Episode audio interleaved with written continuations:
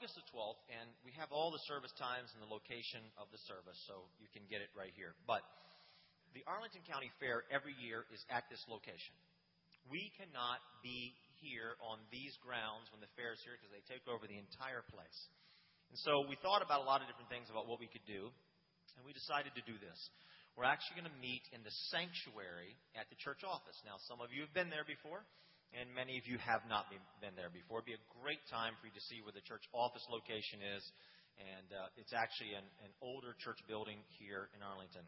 Um, it will not be large enough to accommodate all of us, and so maybe some of you are wondering why in the world would we choose to go to that location. First of all, we're going to have four services, and in order to disrupt you a little bit, we're going to change them to 9:15 and 11:15, just to kind of for those creatures of habit to make you alter your time a little bit to get you to do something different. And then 5 and 7 o'clock at night.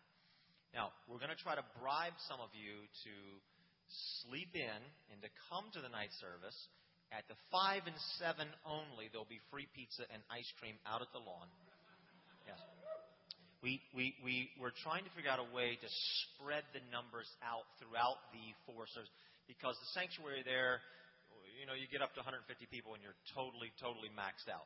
So between that and the parking. Now, the reason we want to meet there is we want to tell you a story. And it's very important that we are in that location to tell you the story. God has actually done a very amazing thing, and it has to do with that piece of property. And we want to share that story with you. Uh, we think that, you know, possibly you'll be in awe of what God has done, but if you're not in awe, at the very least, you will be entertained. Okay? So that's why we want to meet there on that day. So we encourage you. We'll try to give you more information as we get closer to the date. But that is Sunday, August the 12th. We hope you all show up. And um, there's two hours in between services, so we'll have a little bit more time and a smaller crowd to kind of connect with each other. That takes care of it for me. Thank you very much for listening. Here comes Pastor Derek.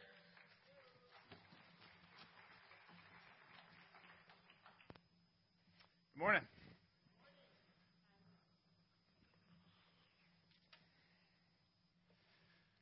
So I don't know if you've ever had someone in your life, or maybe you have someone in your life currently, that you just can't stand. But I have. His name was Chris Montante, but he insisted that everybody call him Tante. One of the first reasons I didn't like him right there. Um, safe to say, I can't stand is probably too strong. I, no, actually, it's not strong enough. I, I, I absolutely hated, I absolutely hated Tante um, because he was pretty much against everything that I was for. You see, I knew uh, Tante in college. He was actually one of my fraternity brothers in college at Miami University, and uh, we were, he was the same year as me. And um, you see, I came in and I was not kind of your typical fraternity guy. I I was really radically opposed to even joining a fraternity in the first place. But I stumbled upon this fraternity that was was different and um, and it really intrigued me. They were really about service and, and, and trying to give back and, and all this kind of stuff. It was, it was just, they kind of had a different set of values than from at least what I stereotypically understood most fraternities to be about. And so I jumped in and, um, my deal was that I was there. Don't get me wrong, I was there to have a good time, but but it was, I had a kind of a work hard, play hard mentality. You know, we need to go to class, need to make the grade, here to learn, um, and I was really into service. So it was all about giving back to the community and what could we as a whole fraternity do to, to help out in the community and, and to have a good image in the community and that sort of stuff. Um, well, none of that meant anything to my friend Tante. He um, basically came in and his goal was to graduate with a degree. So if he could just get a two point, that was cool. And then he would he had a job lined up from his parents, so he was all taken care of. So basically, he rarely went to class. He made fun of people who did. Uh, he was extremely lazy, and um, one of his favorite pastimes was late at night after a lot of partying. He just thought it was a great time to just trash the fraternity house. And I was constantly the one who was trying to kind of keep it orderly and make sure that we were all being responsible. And he, you know, he was one of these guys. I don't know if you have somebody like this. He just loved to instigate. I have a younger brother, two years younger than me. He used to just sometimes just push my buttons just because. That was that was Tante. He he just he knew he could mess with you and he would. And it just was so frustrating to me. And so we he really could care less about me, quite frankly, but I hated him. I hated this guy. This went on for 2 years and then very early on my junior year of college something happened that completely changed everything we were um, doing a we did this big service project. We created a haunted house for the community for all the kids in the community, and we are doing the teardown. And I'm doing the teardown in this one room, and I'm pulling nails out of this two by four, and I'm backing up, and I stepped down onto a three inch nail that was sticking up out of this board, went right through the middle of my foot, and I pulled my foot up rip my shoe off and my sock is just soaked and there's blood going everywhere. And so I start hopping out of the room and I went and I hopped over to the front porch and that's the front porch was where everybody used to love to hang out. And so um, there were a bunch of guys out there, maybe a dozen guys. And I said, I need help. I need help. Who was the first guy to jump up and help me? Tante. He jumps up, comes over, takes this white hockey shirt. It was his favorite shirt. He wore it at least four times a week, which when in college was totally acceptable, right? So he rips off his favorite hockey t-shirt. He's a huge hockey player. White t-shirt. Ties it around my foot. Gets underneath my arm. Had another guy get underneath the other arm. And they proceed to carry me out to the car and then drive me to the emergency room and waited for four hours in the ER while I got my x-rays done and, you know, the tetanus and all the different things that, that went into that, and then proceeded to drive me back. Now, that completely screwed everything up. We had a very simple relationship. There was an understanding and an expectation, and now everything had changed. This one little nail. Because here was the problem. How in the world can I hate this guy now? I, I can't. In fact, the hilarious thing is, I tell a story to people when they meet us, when we're out or doing whatever, because he's one of my best friends in the world. So I always start off by saying, you know, this guy, I hated him. I used to hate him. Right? So here's the deal. What he did for me, it, it forced me to confront my hatred toward him. Forced me to confront my hatred. Today we are looking in the book of Jonah, the Old Testament prophet Jonah. If you have your Bible, I encourage you to, to turn there. You can find this in your outline too. What we find with Jonah is that just like I was forced to confront my hate, God did the same thing with Jonah. Jonah was a guy, you might only know about Jonah is that he got swallowed up by some big fish and that you can't, kind of don't remember the rest of the story, but Here's the deal with Jonah Jonah was actually full of hate toward a group of people. They were known as the Assyrians. And one of their main cities was Nineveh, which is the focal point of the book of Jonah. And the Assyrians were this wicked people. They were a major threat to the Israelites, right? The, the Jewish people of whom um, Jonah was a prophet. And they had been at war with these people. I mean, it was just a bad scene. So it was a hated, a deeply hated enemy. And Jonah, as the prophet, I mean, he, he's, he's right there. I mean, he can't stand these guys. Well, let's see how the, the, the book opens up. Jonah 1 1 says, The word of the Lord came to Jonah, son of Amittai. Go to the great city of Nineveh and preach against it, because its wickedness has come up before me. Now, you might read this and say, Oh, that's that's right up Jonah's alley. If you know what the prophets were supposed to do, they were supposed to be the ones that declared God's truth that obviously you know, oftentimes was not popular. And so, well, Jonah hates these people. He's supposed to just go and basically rail against them and rain down God's judgment and, and God's, you know, these wicked people. How can you do this? this? Jonah should love this. He should have a field day. Interestingly enough, we find out later on in Jonah chapter 4, and we'll read about it later, is that Jonah actually knew what God wanted to do with the people of Nineveh. See, Jonah was going to go in and he was going to preach this, you know, you better repent, God judgment is coming type of a message. And Jonah knew that God actually wanted to use that so that the people would all repent and then God would have compassion on them. And, and, and God would forgive them. And Jonah hated these people. And he said, no. Look, look at verse 3. It says, But Jonah ran away from the Lord. And he headed for Tarshish. He says, You know, these people are wicked. These people are terrible. I hate these people. I'm not going to be a part of God's redemptive process for these people. I'm going the other way. So he gets on a boat, this huge boat filled with all these different people. He's just a random passenger on this boat trying to get away. Well, God is like, Okay, Jonah, that's how you're going to play? And he sends a big storm. Okay, so this massive storm. This boat is, is on the verge of being absolutely just thrown to pieces and everybody perishing in the ocean. And everyone starts freaking out, trying to figure out what's going on. Well, finally, Jonah fesses up and he said, It's me. You got to throw me over. It's the only way this storm is going to subside. So eventually they do. They throw him over, storm calms down, and it seems like Jonah's on his way to his death in the ocean. But God, in his mercy, sends this fish. And this giant fish swallows Jonah up and then deposits him onto dry land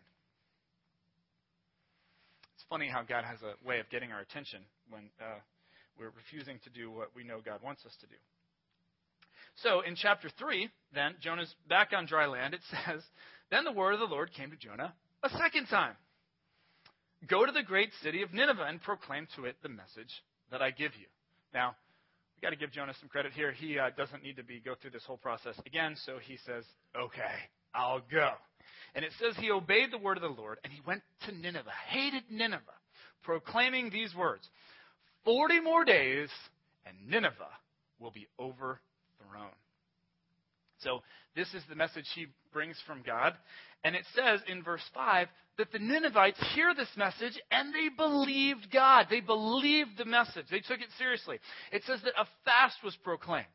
And all of them, from the greatest to the least, put on sackcloth. This was just this fasting attire. I mean, these guys were very serious. Oh, man. And, and the king actually made this proclamation. He said, Let everyone call urgently on God. Let them give up their evil ways and their violence. So everybody is fasting. Everybody is like face on the floor, repenting before God. They turn from their evil ways. Like everybody just totally freaks out and does a 180. And it says in verse 10 that when God saw what they did and how they turned from their evil ways, he relented. Some translations say he had compassion. And he didn't bring on them the destruction that he had threatened. God extends his grace and his mercy. It says uh, in chapter 4, verse 1 But to Jonah, this seemed very wrong, and he became angry. He prayed to the Lord, isn't this what I said? Now you got to love this prayer. This is one of my favorite prayers.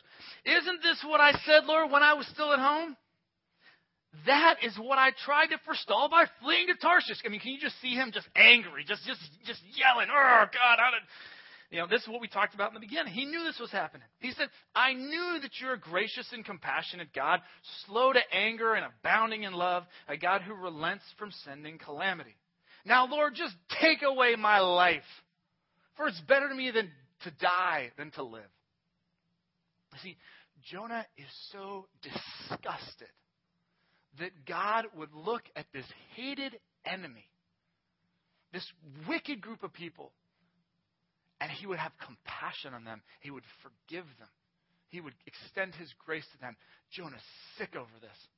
What Jonah wants, he wants that God, that hellfire and brimstone. He wants that God of total justice and judgment to come down and drop the hammer on these people. That's what Jonah's looking for because he hates these people so much. And when he says, you know, it's better for me to live than to die, let me just give you a little insight into what he's really saying there. Basically, he has devoted his life to be a prophet of God, to be God's mouthpiece, to be God's servant. And so, whatever the message of the, of the Lord is, he proclaims that. Well, he is now so confused by God's ways, he doesn't understand God anymore. These people are so wicked, so corrupt, so hated. He's like, how could you have compassion on these people? And it screws him up so bad. Basically, what he's saying is, you know, my life is now meaningless. As a prophet, what I've devoted my life to, totally worthless. It'd be better for me to die than to continue on with this. Verse 4, it says, Then the Lord replied, Is it right for you to be angry, Jonah? Jonah had gone out and he sat down at a place east of the city. And there he made himself a shelter, sat in its shade, and waited to see what would happen to the city. Then the Lord God provided a leafy plant. Now check this out. You got to follow with what happens next because God is, is putting together an object lesson for Jonah that he won't forget. It says, Then God provided a leafy plant, and he made it grow up over Jonah to give shade for his head to ease his discomfort. And Jonah was very happy about the plant, very excited about this plant. But at dawn the next day, God provided a worm which chewed the plant so that it withered. When the sun rose, God provided a scorching east wind, and the sun blazed on Jonah's head so that he grew faint. He wanted to die, and he said, It would be better for me to die than to live. But God said to Jonah, Jonah, is it right for you to be angry about the plant? It is, he said. And I'm so angry, I wish I were dead. I mean, can you tell he's got an anger problem? Man, my goodness. Now, here's, here's the important part to catch. But the Lord said, Jonah, you have been concerned about this plant, though you didn't tend it or make it grow. It sprang up overnight, and then it died overnight. Should I not have concern for the great city of Nineveh? in which there are more than 120,000 people who can't tell their right hand from their left, and also many animals. So, what God is saying to Jonah here is He's saying, Look, you care so much about this stupid plant. You didn't have anything to do with it. You didn't make the seed. You didn't put it in the ground. You didn't water it. You certainly didn't make it grow. You did you had nothing to do with this plant's existence. And look how much you care, Jonah. And then he says to Jonah, Think, Jonah, think about it. There are 120,000 people in this city, and I, God Almighty, made them. They're my creation. I knit every single one of them together in their mother's womb. I breathed life into them. I gave them purpose and reason for living shouldn't I care about this city?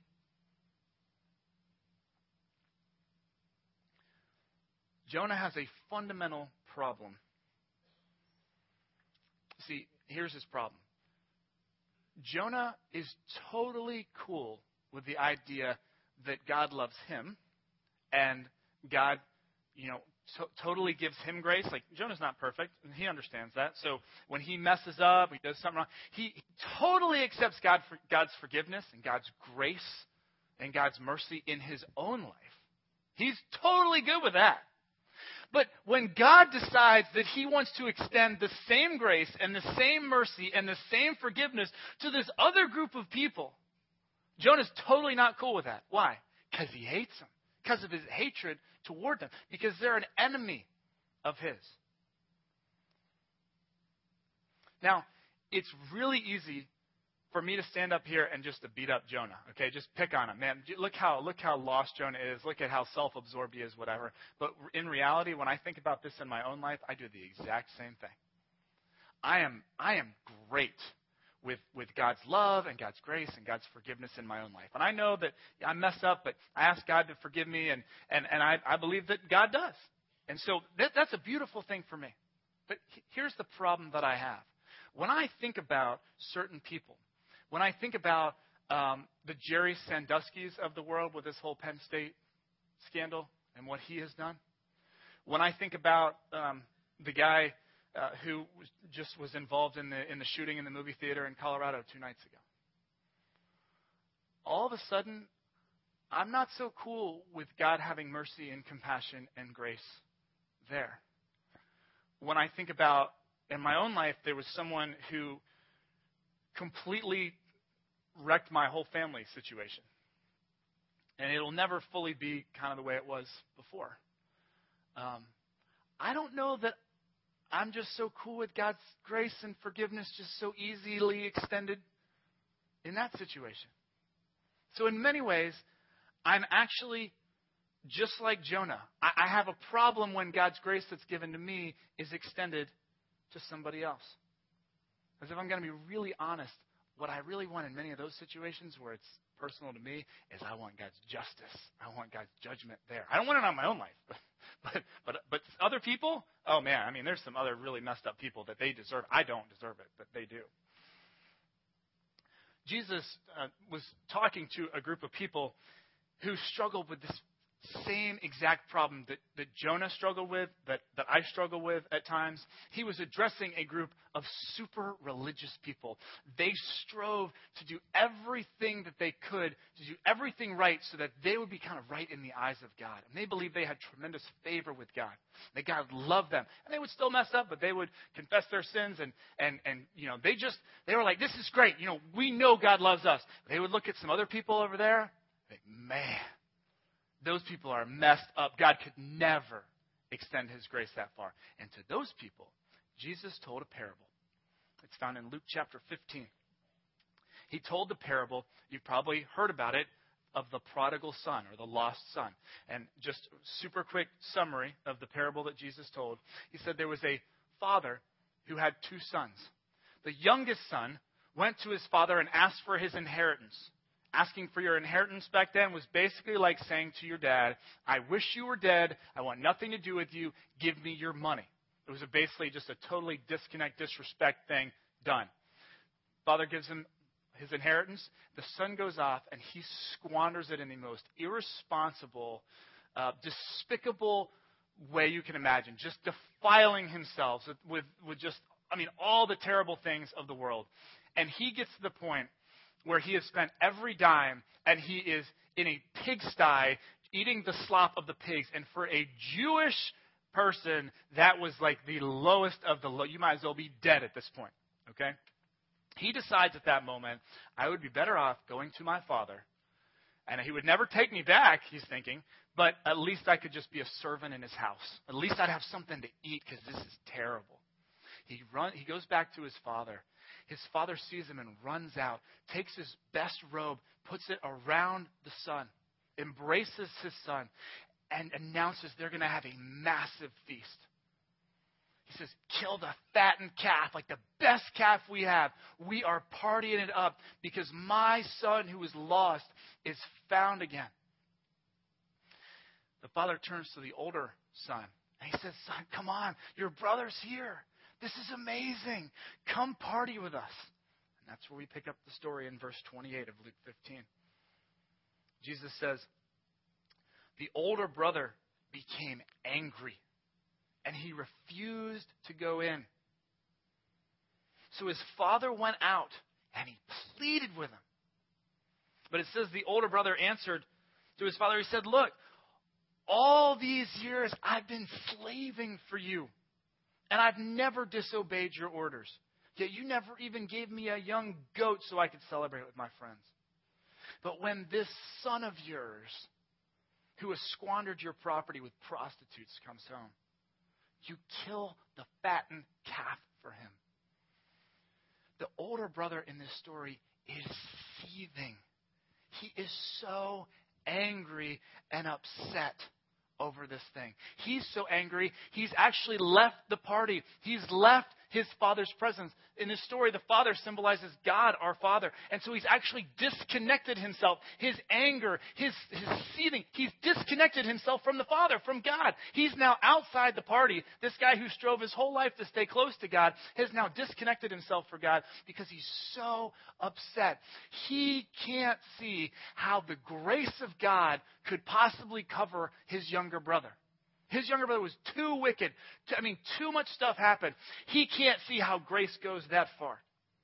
See, here's the older brother's problem.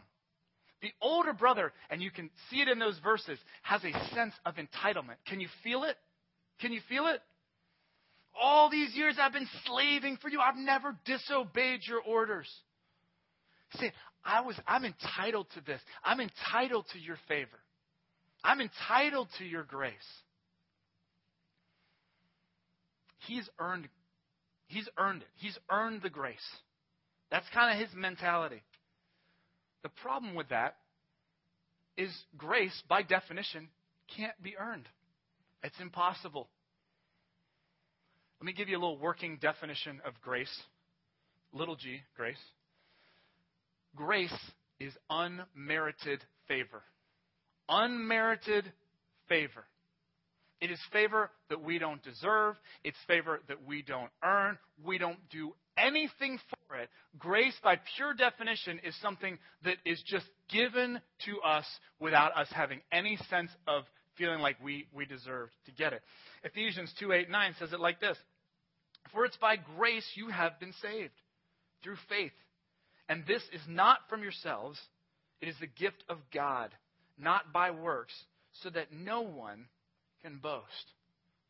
Grace cannot be earned. It's this whole idea of Jesus Christ dying on a cross for us. There's nothing that we can do to earn God's favor, right? A perfect God. No matter what we strive to do in this life, we will never be perfect. Never. And so, what we do is by grace, we say, you know what? We believe in the only one who lived a perfect life. Jesus Christ. He said he came to die for the forgiveness of our sins so that we'd be made perfect by having faith in him. That is grace. And here's the deal this grace that is extended to us is offered to every single person in the universe. Jesus just didn't die for certain people, Jesus died for everyone and everything.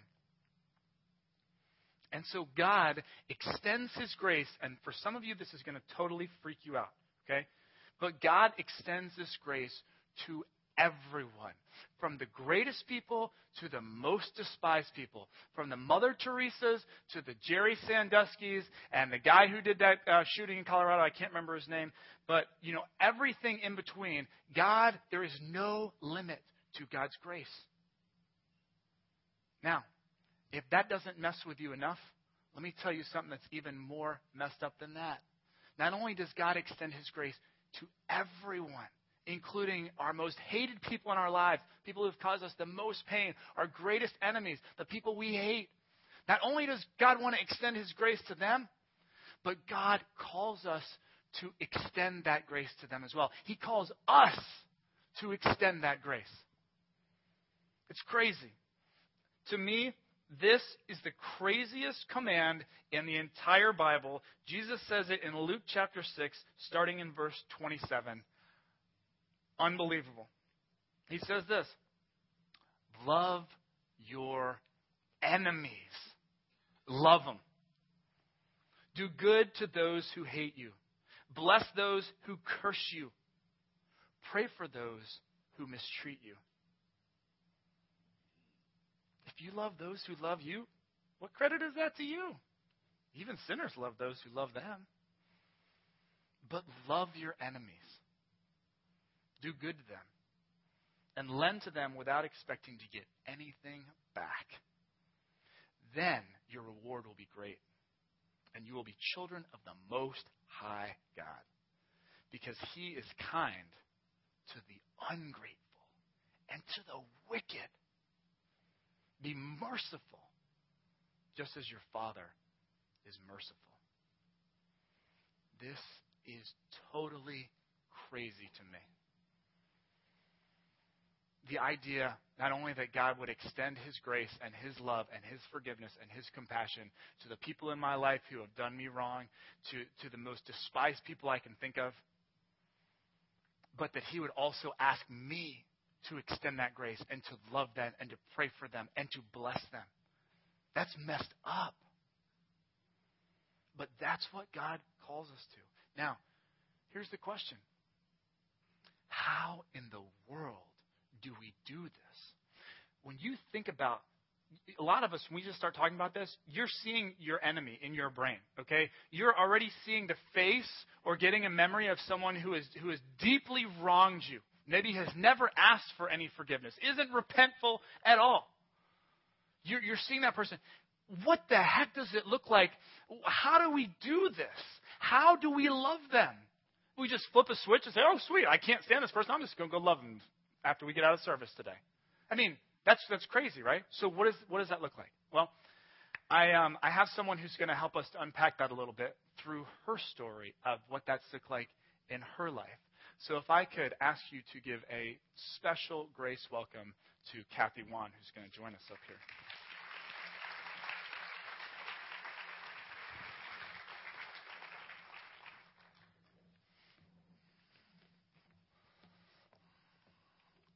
Oh, yeah. Yes, you do need a mic, don't you?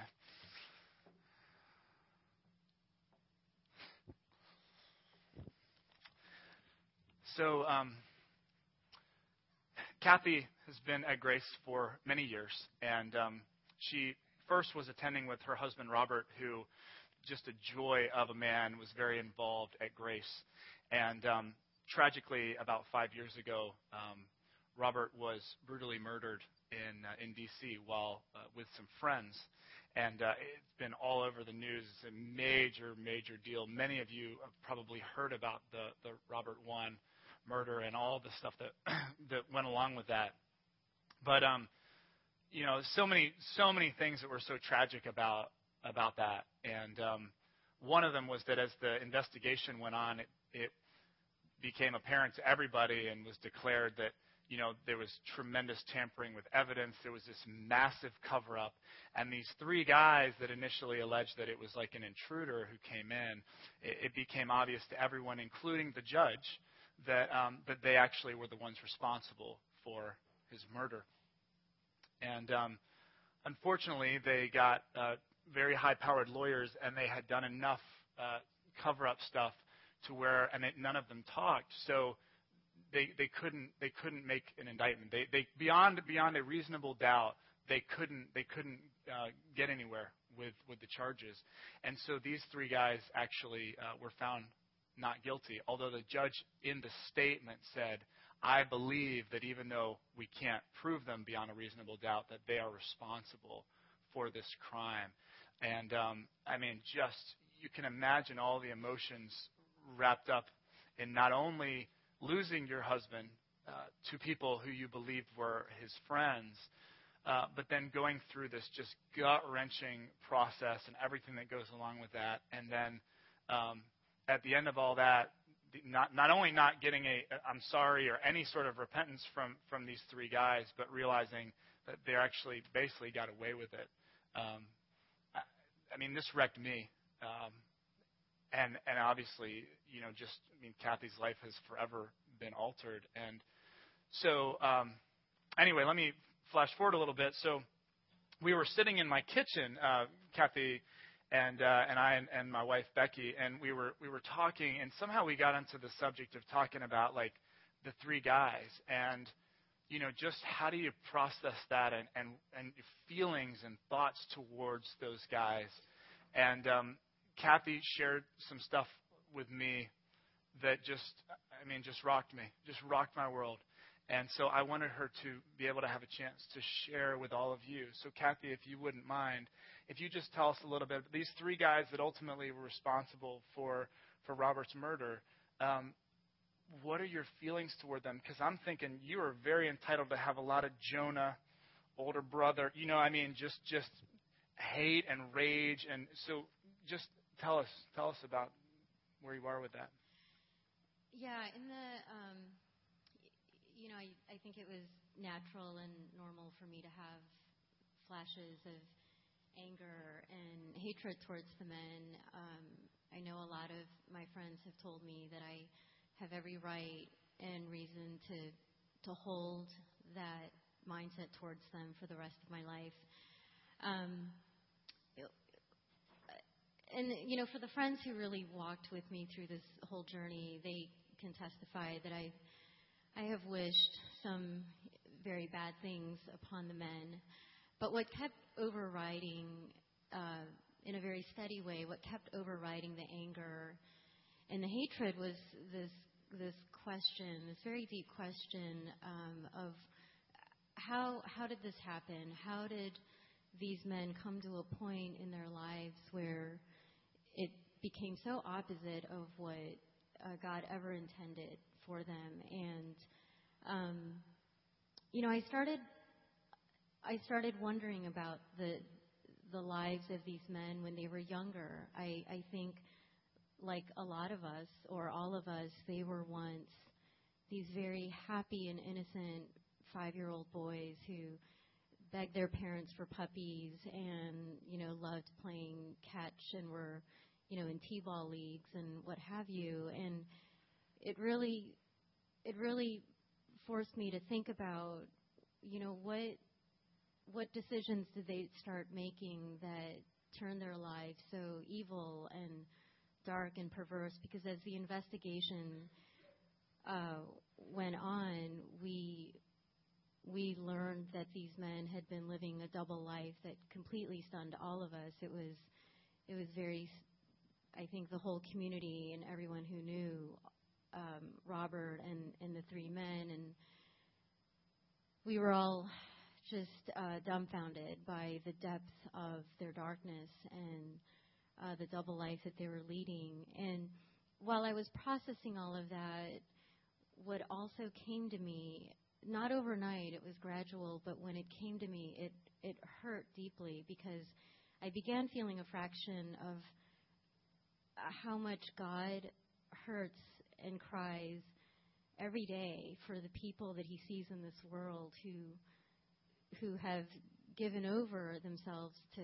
to just darkness and evil and how that ends up hurting others and he has such great compassion for people like like Joe, Victor, and Dylan. He has great sadness and sorrow over how their lives, um, you know, just went the opposite of what he has always wanted for them. Mm. And you mentioned that, I mean, I think seeing them in that light and, and, and the way kind of God sees them is, is so powerful. Uh, tell us a little bit about, you mentioned early on you were praying for them to kind of break and, and expose the truth. You know, one of them would actually fess up. Um, but tell us, I mean, this whole idea of like praying for our enemies and, you know, ha, tell us where you are with that, like actually praying for them. How, how does that, how does that work? You know, I personally am not at a point where I I can pray for them with the kind of deep compassion that I um you know that I I think would really delight God, but I I do I think about that, them often. Um and I do continue to ask God that He would bring others into their lives who would uh, you know, begin to share the gospel with them. It, I know that to them the gospel is probably the farthest things from their mind. It is probably um, something that they absolutely would not care for, but I, I do know that it's it's not reason for me to stop asking God to ask or to, to send others their way. Mm. And you shared something actually between the services here today that I thought was really powerful. You said um, what what your reaction would be if if you actually heard that one of them did receive Christ, and and what would your when you, if you heard that through the grapevine or whatever that one of them actually received Christ, what what would your reaction be? Well, I I've thought long and hard about this question, and you know, just the privacy of my own thoughts. If if I did hear news about one or two or all of them uh, doing what to us is probably the unthinkable, and that's accepting Jesus Christ. Um, you know, I I honestly think I would probably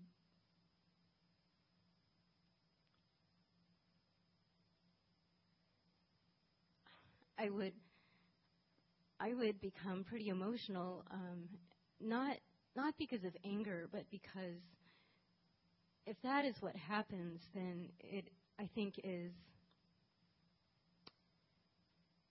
it is the epitome of God's grace not making sense in all of the most wonderful ways, and um,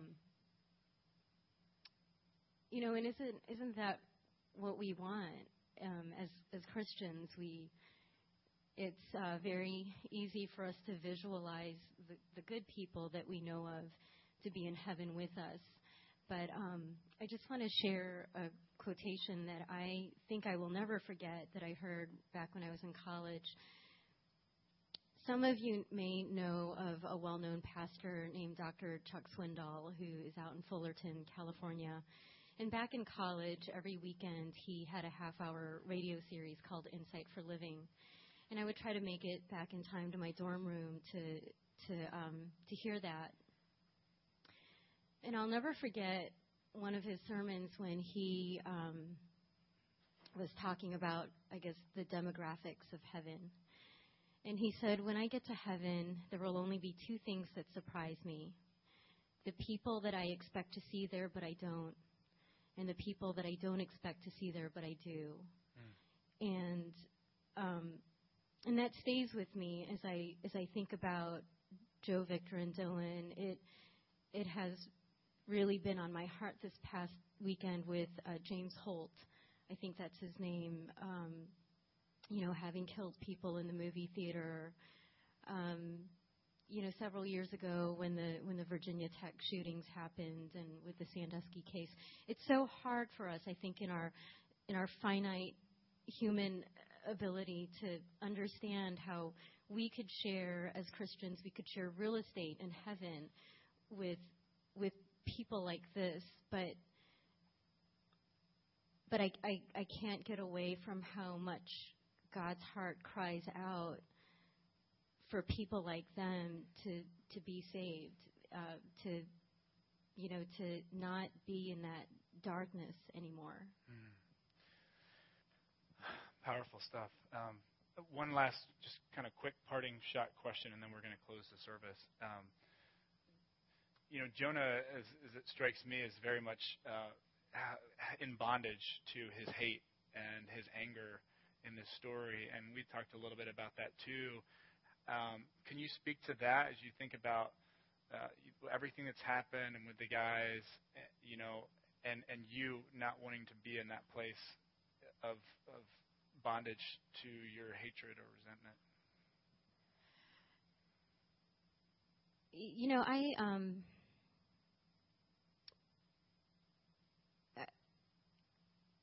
I, I've I've been in places where I was really where you know I was hostage to a lot of anger and bitterness, but not not because of an event like this. Robert having been murdered was, you know, by far the um, you know the hardest test I think that I've I've had to go through. Um, but I, I had enough self awareness, even in my grief and all the confusion and everything that was going on. I I had enough self-awareness to understand that I don't I don't want to go back there again. I don't I don't want to you know simply put I don't want to turn into this old bitter angry person who looks at life you know just through one type of lens and that is you know oh I've lost so much and you guys have everything it, it's it's not it's not what I wanted to put out there in the world I think one of the many good things that Robert's murder helped me to understand was, um, that, you know, there's already so much hurt and brokenness out there in the world, and I I don't want to contribute through my, you know, just through exuding, um, you know, more anger and hatred, and there's just and even in the midst of all of this grief and all so many lives being turned upside down, I don't think anyone can deny who walked this journey with me that there were also a million good things that came out of it. Just, you know, unbelievable how um, both seen and unseen blessings that, that kept coming and continue to come. Hmm. Awesome stuff. Um, would you guys help me just give a hand of appreciation to Kathy?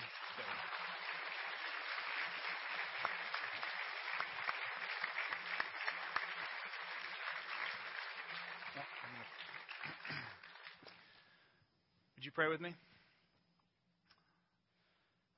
Lord God, um, what a powerful, powerful story that Kathy has shared. Um, Lord, uh, first and foremost, we want to pray for her. Uh, we want to lift her up. We thank you for the courage that it takes every time she walks up and shares what happened and, and how she's processed everything. But we thank you for how you've touched us through her story. Uh, God, we know that, that life will forever be different for her. And, and God, um, we know that she stands up here and looks like this larger than life person, but God, you know, we know that she still struggles and with good days and bad days and, and, and all that kind of stuff and, and, and wanting to pick up bitterness and resentment. And we just pray, God, that you'd guard her heart, that you'd bless her life, that you would just bring so many wonderful blessings to her. We thank you, God, for being with her and for sustaining her through this last five years and, and how crazy it's been. Uh, God, um, one of the hardest things that I think I've ever done up here is um, what I'm about to do again in this service, which, God, I don't want to do this, but uh, you call us to do it. Um, we don't want your grace, at least I don't always want your grace to go to certain places. But Kathy actually has asked you to send people who would pray for these guys because she can't do it. God, we pray for Joe and Victor and Dylan. And we pray, God, that you would do what only you can do in their hearts. That you'd reach out to them. They are so lost. And that you would redeem them.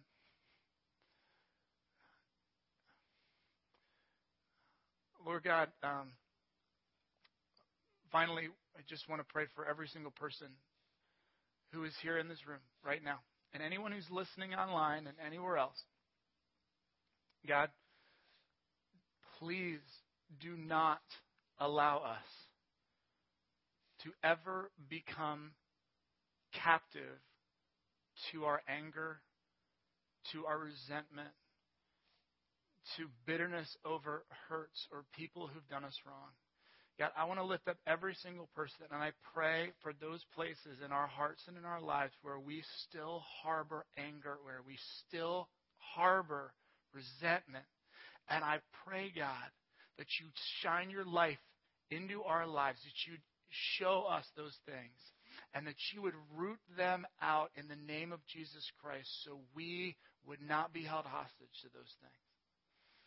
We thank you, God, for what you're doing, and that in the most evil atrocities of this world, that somehow, some way, you continue to shine your light and to bless and to give your grace. We don't understand it, God, but we thank you for it. In Christ's name.